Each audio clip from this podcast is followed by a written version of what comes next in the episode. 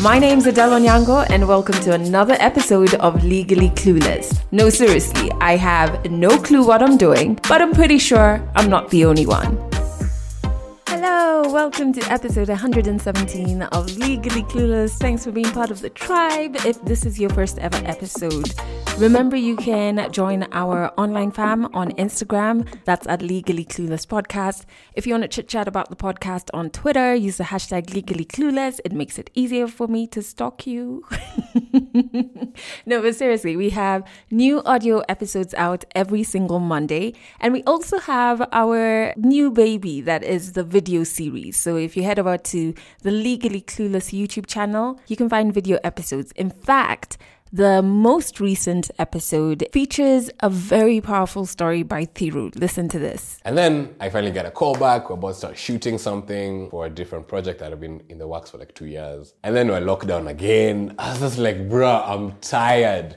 So I've sort of done this thing where I'm at a point where like, if it's hard, F it. I'm not gonna stress about it. And the moment I said that, I got a job offer to work at another radio, uh, radio station, or actually it's a media house. I love my job fully. I've got, you know, great people at work. And so during that whole time, I was still being positive, but please remember, I'm still, I still haven't been paid for like months. I'm still dealing now with catching up on the payments. My daughter's trying to go back school. Trust me, that's definitely a story you want to check out. That is on our video series on the Legally Clueless YouTube channel. If you check out the show notes, there is a link to that channel there. Back to this episode. Oh my goodness. I'm really excited about the story that you're going to hear because it's so action packed. I remember when I was recording it and the first time the storyteller told it to me, I was just like, what is this movie that is your life? And it's a story by Oliver that's going to be coming up later in this episode. Listen to this. So there's this DJ who I met and she really liked my work and asked me if I could be her photographer. We used to shoot every weekend. I used to go to be in a club. On this day, we left the club at 4. She dropped me at Roysambu and then there are three guys who were on a bike. They came and they passed me and then they lighted and they pretended they were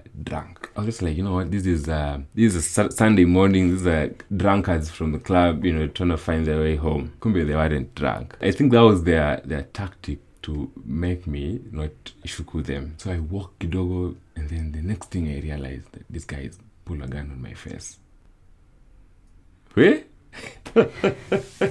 As I said, it's a really action packed story that feels like a movie. But anyway, it's going to be coming up a little later in this episode. I hope you're doing fantastic though. I hope that you're hanging in there. You know, I was telling a very close friend of mine who was asking, or rather just remarking, that she wasn't feeling into it. She was feeling a bit lethargic. Her mind was unsettled. She was not motivated, etc., etc. And what was driving her up the wall was that she couldn't figure out why. And I kind of had to remind her that, okay, fine, it could be a number of things, but also don't forget that we have been in this pandemic for over a year. So, consistently having our entire lives changed, consistently dealing with fear, grief, loss of human life and also loss of our livelihoods or, you know, just having fears around that as well consistently for over a year and still going. So I'll share what I told her, which is just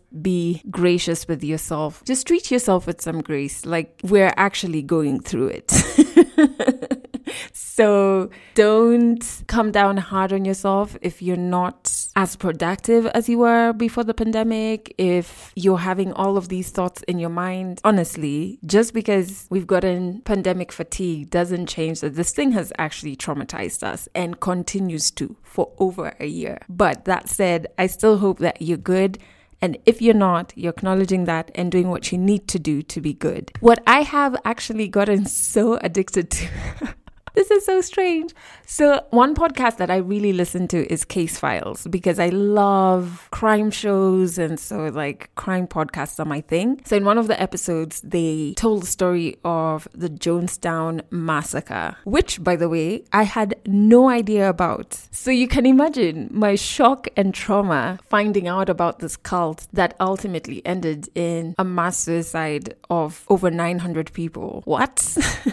So basically, what I have dug into is just documentaries on cults because it's just, I'm just trying to understand how that level of manipulation happens. So there's a documentary about it that I just watched. There's a documentary on another cult, which is a more recent one, It's, it's spelled funny. It was dubbed the sex cult and it had a lot of celebrities in it. Oh my goodness. That one you might have heard of because it was relatively recent. But yeah, that's what I'm currently obsessed with. Just watching cult documentaries. But other than that, I'm hanging in there. I wouldn't say I'm good. I'm hanging in there. I'm just there. that is so Kenyan, but yeah, I'm just there. Let's jump into the song of the week, which this week I feel like I've made this song the song of the week before, but I have been jamming it for the past week, so here it is again. And it's a dope song, so nobody's complaining. And it's a song by Tetu Shani, who's an artist from right here in Kenya. He's absolutely amazing. In fact, he's one of my favorite live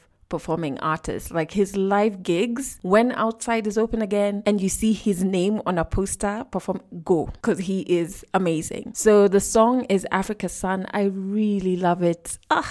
So, in the show notes, there is a link to that song. Make sure you check it out. All right, let's jump into our action packed story. And it is by Oliver, the photographer. And he talks about the day that he was robbed of his photography gear at gunpoint. A hundred African stories on Legally Clueless. Stories from Africa. My name is uh, Oliver Twiz Mangula. I'm a luxury wedding photographer based in Nairobi, Kenya. I first fell in love with photography in 2014 when I was in college. I was in JKUAT. I went to do something different from what I'm doing. I went to do agribusiness management and enterprise development. But then when I was in my second year, I met a couple of uh, guys who were photographers. They were part of a community, a Christian community. And uh, just like that, I got interested in what they were doing. So I approached them and uh, that's how it just started. It kicked off like that. Okay, the first time I handled a camera was in Gatamaiyu in, in Limuru. Went for a hike. And so a friend of mine came with a camera. It is the, still the same community that I was part of. So a friend of mine came with a camera. I knew nothing about the camera, but then he, he was very kind to me, and you know he showed me a couple of things, and then gave me the camera. So the entire weekend, I was the one who was handling the camera. Most pictures were out of focus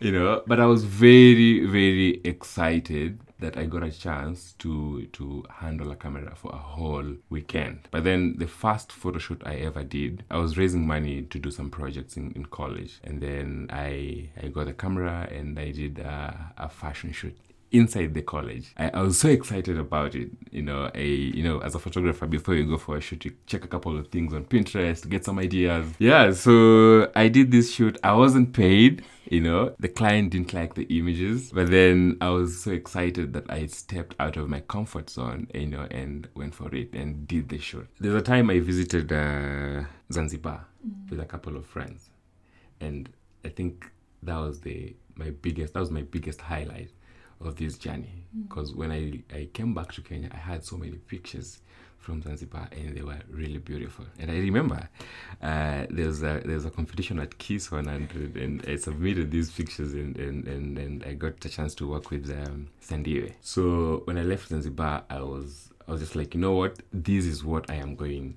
to do. But then there was classwork and you know I had to attend classes, do the assignments. Yeah, I made sure I finished uni but I equally did photography when I was in uni. It was like a side hustle thing. I used to do small gigs. So instead of calling your parents for poke, at least when you do a gig, you have some little tunes to, you know, take you through. When I started out as a photographer, my parents weren't in for that idea. But something funny, uh, my maternal side, most guys are artists you know, my, my grandfather was a musician, used to sing, used to write. My uncles have done music, they're PhD, they're, they're, they're, lecturers in music. And so I really didn't, couldn't understand how my immediate parents wouldn't uh, allow me to do this. But progressively, after a period of time, I have, after I've been in a position to prove to them that, you know what, I can earn a living, I can pay rent, and I can do my own stuff with this thing. They have uh, agreed to it. They plugged in finally. So after I graduated, I still wasn't sure if I wanted to do photography or not.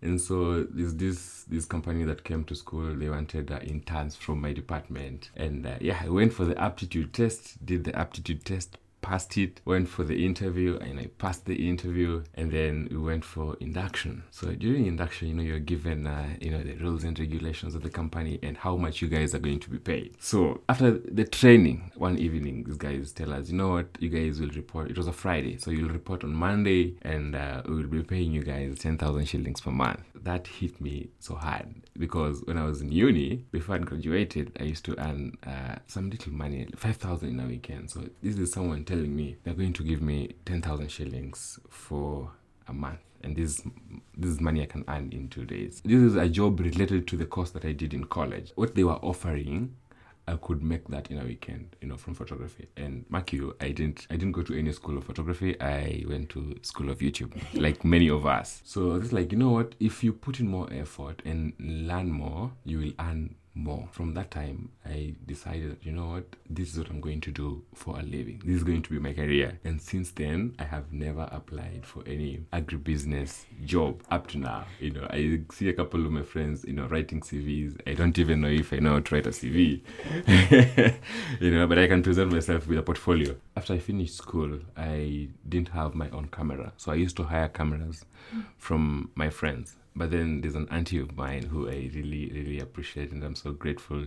She came through for me. She was in Japan doing her masters, and so I used to mention a couple of times when we were chatting on WhatsApp that you know what, I am really interested in this thing.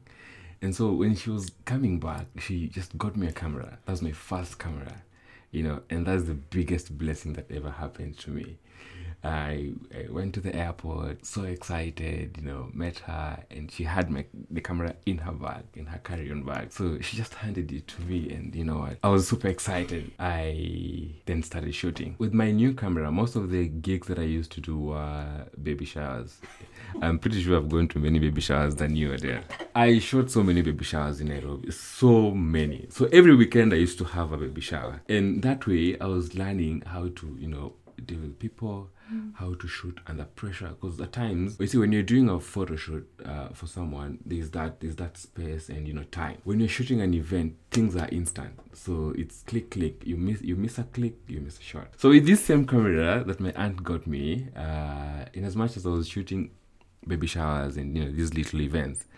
I also got myself into competitions, and and there's a year I won I won three competitions. I won in three competitions. There was Karura, there was a competition at Karura Forest. There was a global competition that I was the first runners up, and uh, there was an award I got. This is previous. There's an award I got in uni, photographer of the year. So in uni we used to have awards for specific clubs, and you know during my time I won photographer of the year. So I had mentioned earlier that I used to shoot baby showers and birthdays. So there's this DJ who I met and she really liked my work and told me, asked me if I could uh, be, you know, her photographer. And I plugged in, you know, so excited. And so we used to shoot every weekend. I used to go to be in a club. I used to, I used to club from Thursday, Friday, Saturday.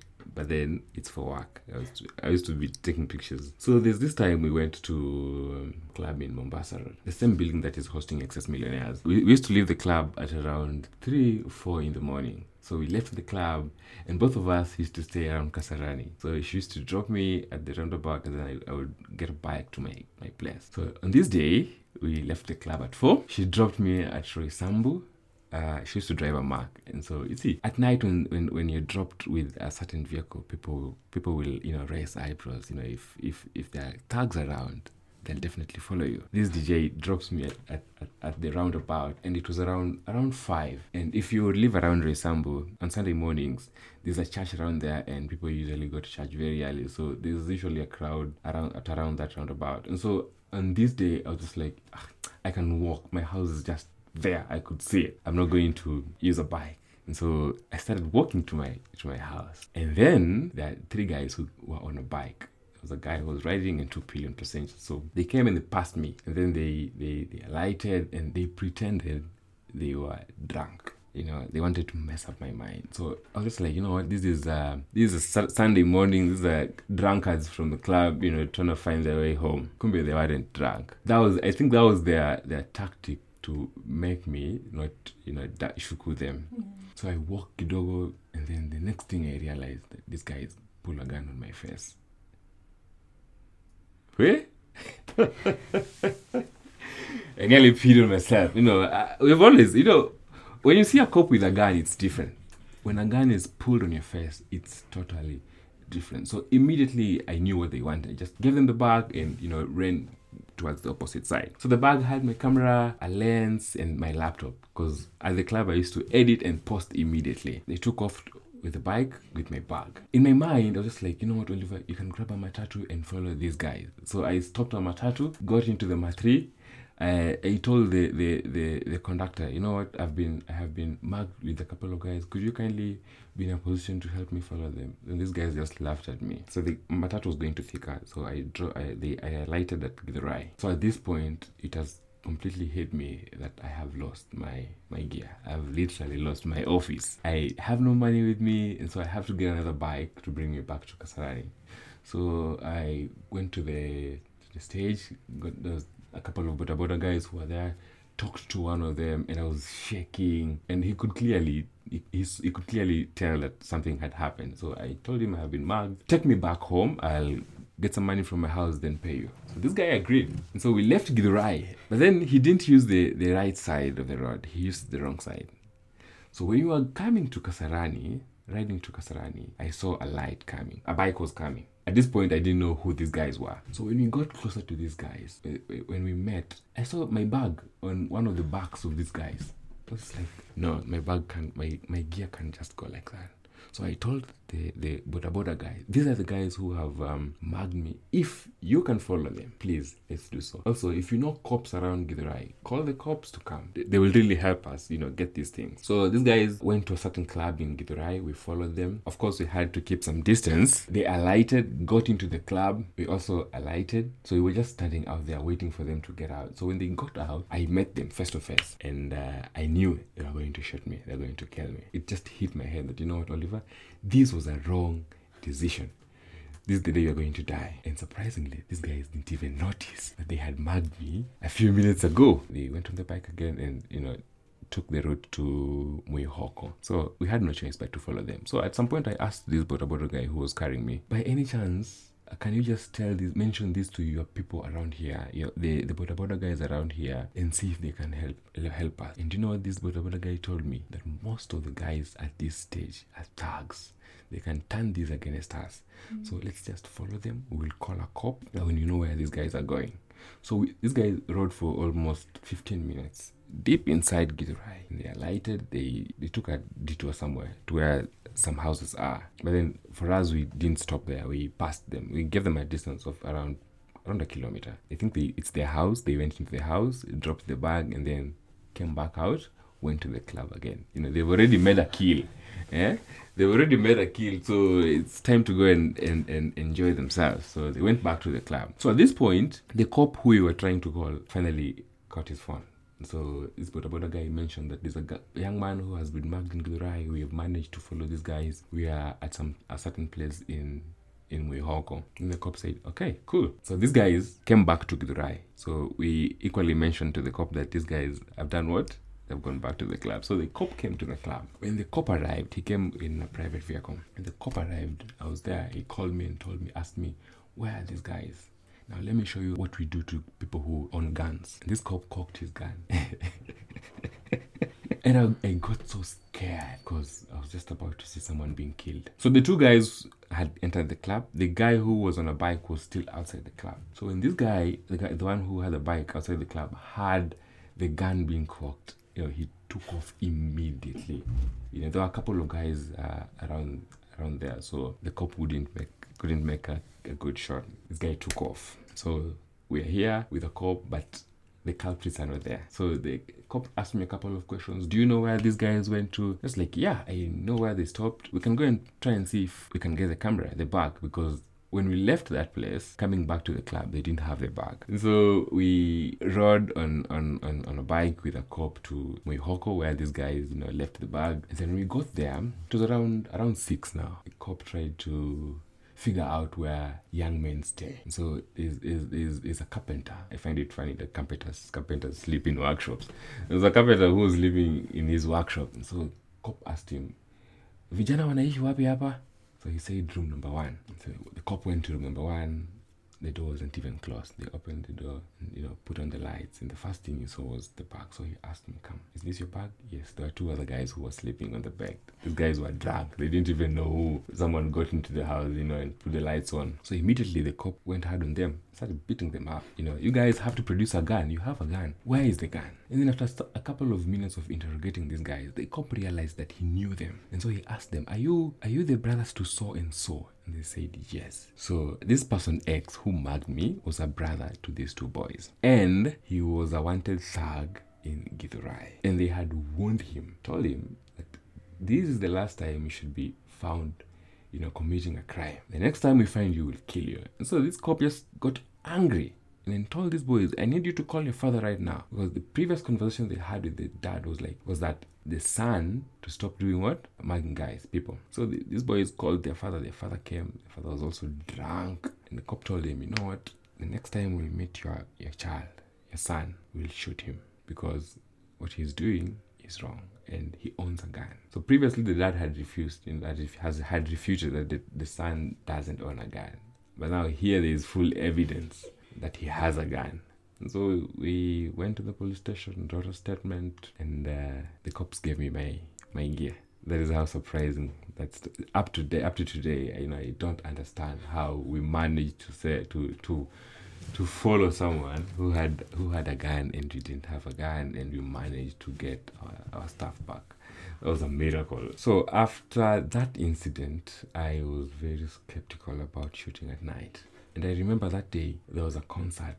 I went to my house, freshened up, and went for that concert. I didn't want to be alone. When I left that concert, it was at around six thirty-seven. I left that concert, and someone with a motorbike just passed me, and I started shaking. I started shaking. I was really traumatized. From that experience, I stopped shooting in clubs. At all, at all, at all. I'd been shooting for almost two years. That was the last thing I'd wanted to have done shooting in a club, you know, getting back at home mm. at that time. So I stopped shooting in clubs. Uh, the the guy who carried me, the Boda guy who brought me back to to Roysambu, and you know, the one who was helping me trail these guys, immediately he saw the cop. You know, he left. Up to today, I tried calling his number and he's offline. I have never gotten him on call. So I asked these cops, uh, "Do you did you know this guy?" And they said, "Yeah, we knew him. Here is uh, his number. So I've always tried to reach out. You know, I wanted to to return the hand. You know, but I don't know. I don't know where this guy went to. Yeah, so uh, when I stopped shooting in clubs, uh, or rather events that uh, go up too late in the night, I I usually don't just feel like it's it's it's right for me. Yeah, because of the insecurity. So from that, I I then I started shooting uh, weddings. So, but before before as I was shooting in clubs, I used to shoot in weddings during the day. So mm-hmm. I shoot a wedding on Saturday during the day, and then at night I go to the club. But then after these incidents, I just decided, you know what, I can still stick to wedding photography and still earn something out of it. As I had mentioned earlier, I really like telling love stories, and so uh, in my head, I was like, you know what, if you shoot couples in town, how would it look like? It would be really nice. Yeah? People in Major do that. We haven't just realized we can do that in, in Nairobi. So I decided to get models and start shooting in town. Now this is where now I have I get to have confrontations with cops. yeah.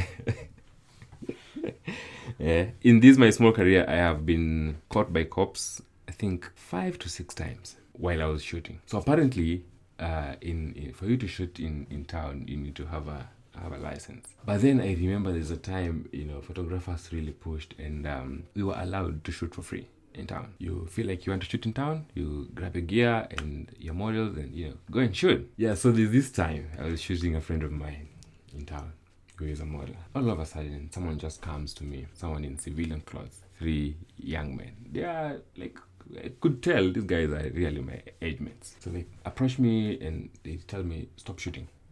Who are you? I am so and so. I'm a photographer. Why are you shooting in town? Do you know it's illegal shooting in town? Uh, we suspect that you're a terrorist. Bring your camera. Let's go to Central Police Station. I'm just like, but I thought I, I, thought we were allowed, creators were allowed to shoot for free in town. You know, I'm part of the Photographers Association of Kenya. There's a body that is recognized by the government. I have an ID, my my Kenyan identification card. And at what point do you just decide to come and start telling me that I'm a terrorist? So I've had such instances in town more than four times. People just come to you, and the recent one really surprised me. Someone just jumped on me, you know, and and usually when such things happen, when you push me to a box where you know I can't defend myself, I usually become so noisy and you know let's rough each other. Let's let's rough each other. And so the recent one, a cops jumped on me and they didn't even mention who they were, and I was just like, this guy, this guy is a thug. And so I pushed this cop. I didn't know it was a cop, but then how he handled me, I knew it was a thug. So I pushed him you know, I, we nearly got physical with each other. Then he was just like, you know, I'm a cop.